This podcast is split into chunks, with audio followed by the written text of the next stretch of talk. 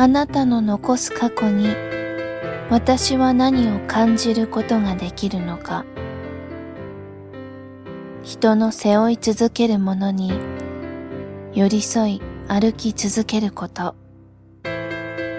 そこから逃げないで支え合うこと。そして将来二人で見る景色が今はとても楽しみであなたに出会えたこと。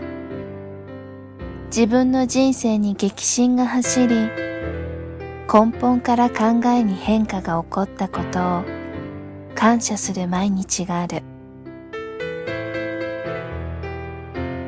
2月17日誕生花はファレノプシス。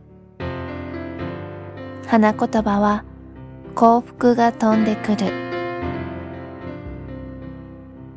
私自身自分の心境の変化に驚くばかりなんだよね。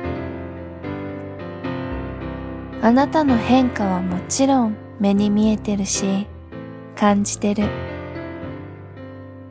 でもそれ以上に私はあなたに愛されて求められてまるっきり別人のように変わってきている。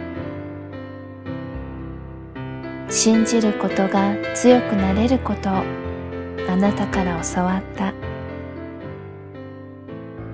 今まで使ってきた信頼しているという言葉はそのもの自体を利用しているに過ぎなかったんだなってことも分かった。今まで使ってきた単語が違う意味を持ってあなたとの間で生まれてきていることに幸せ感じています。毎日同じ言葉しか重ねられないけれどでも言わずにはいられないでいる。たくさんの愛をありがとう。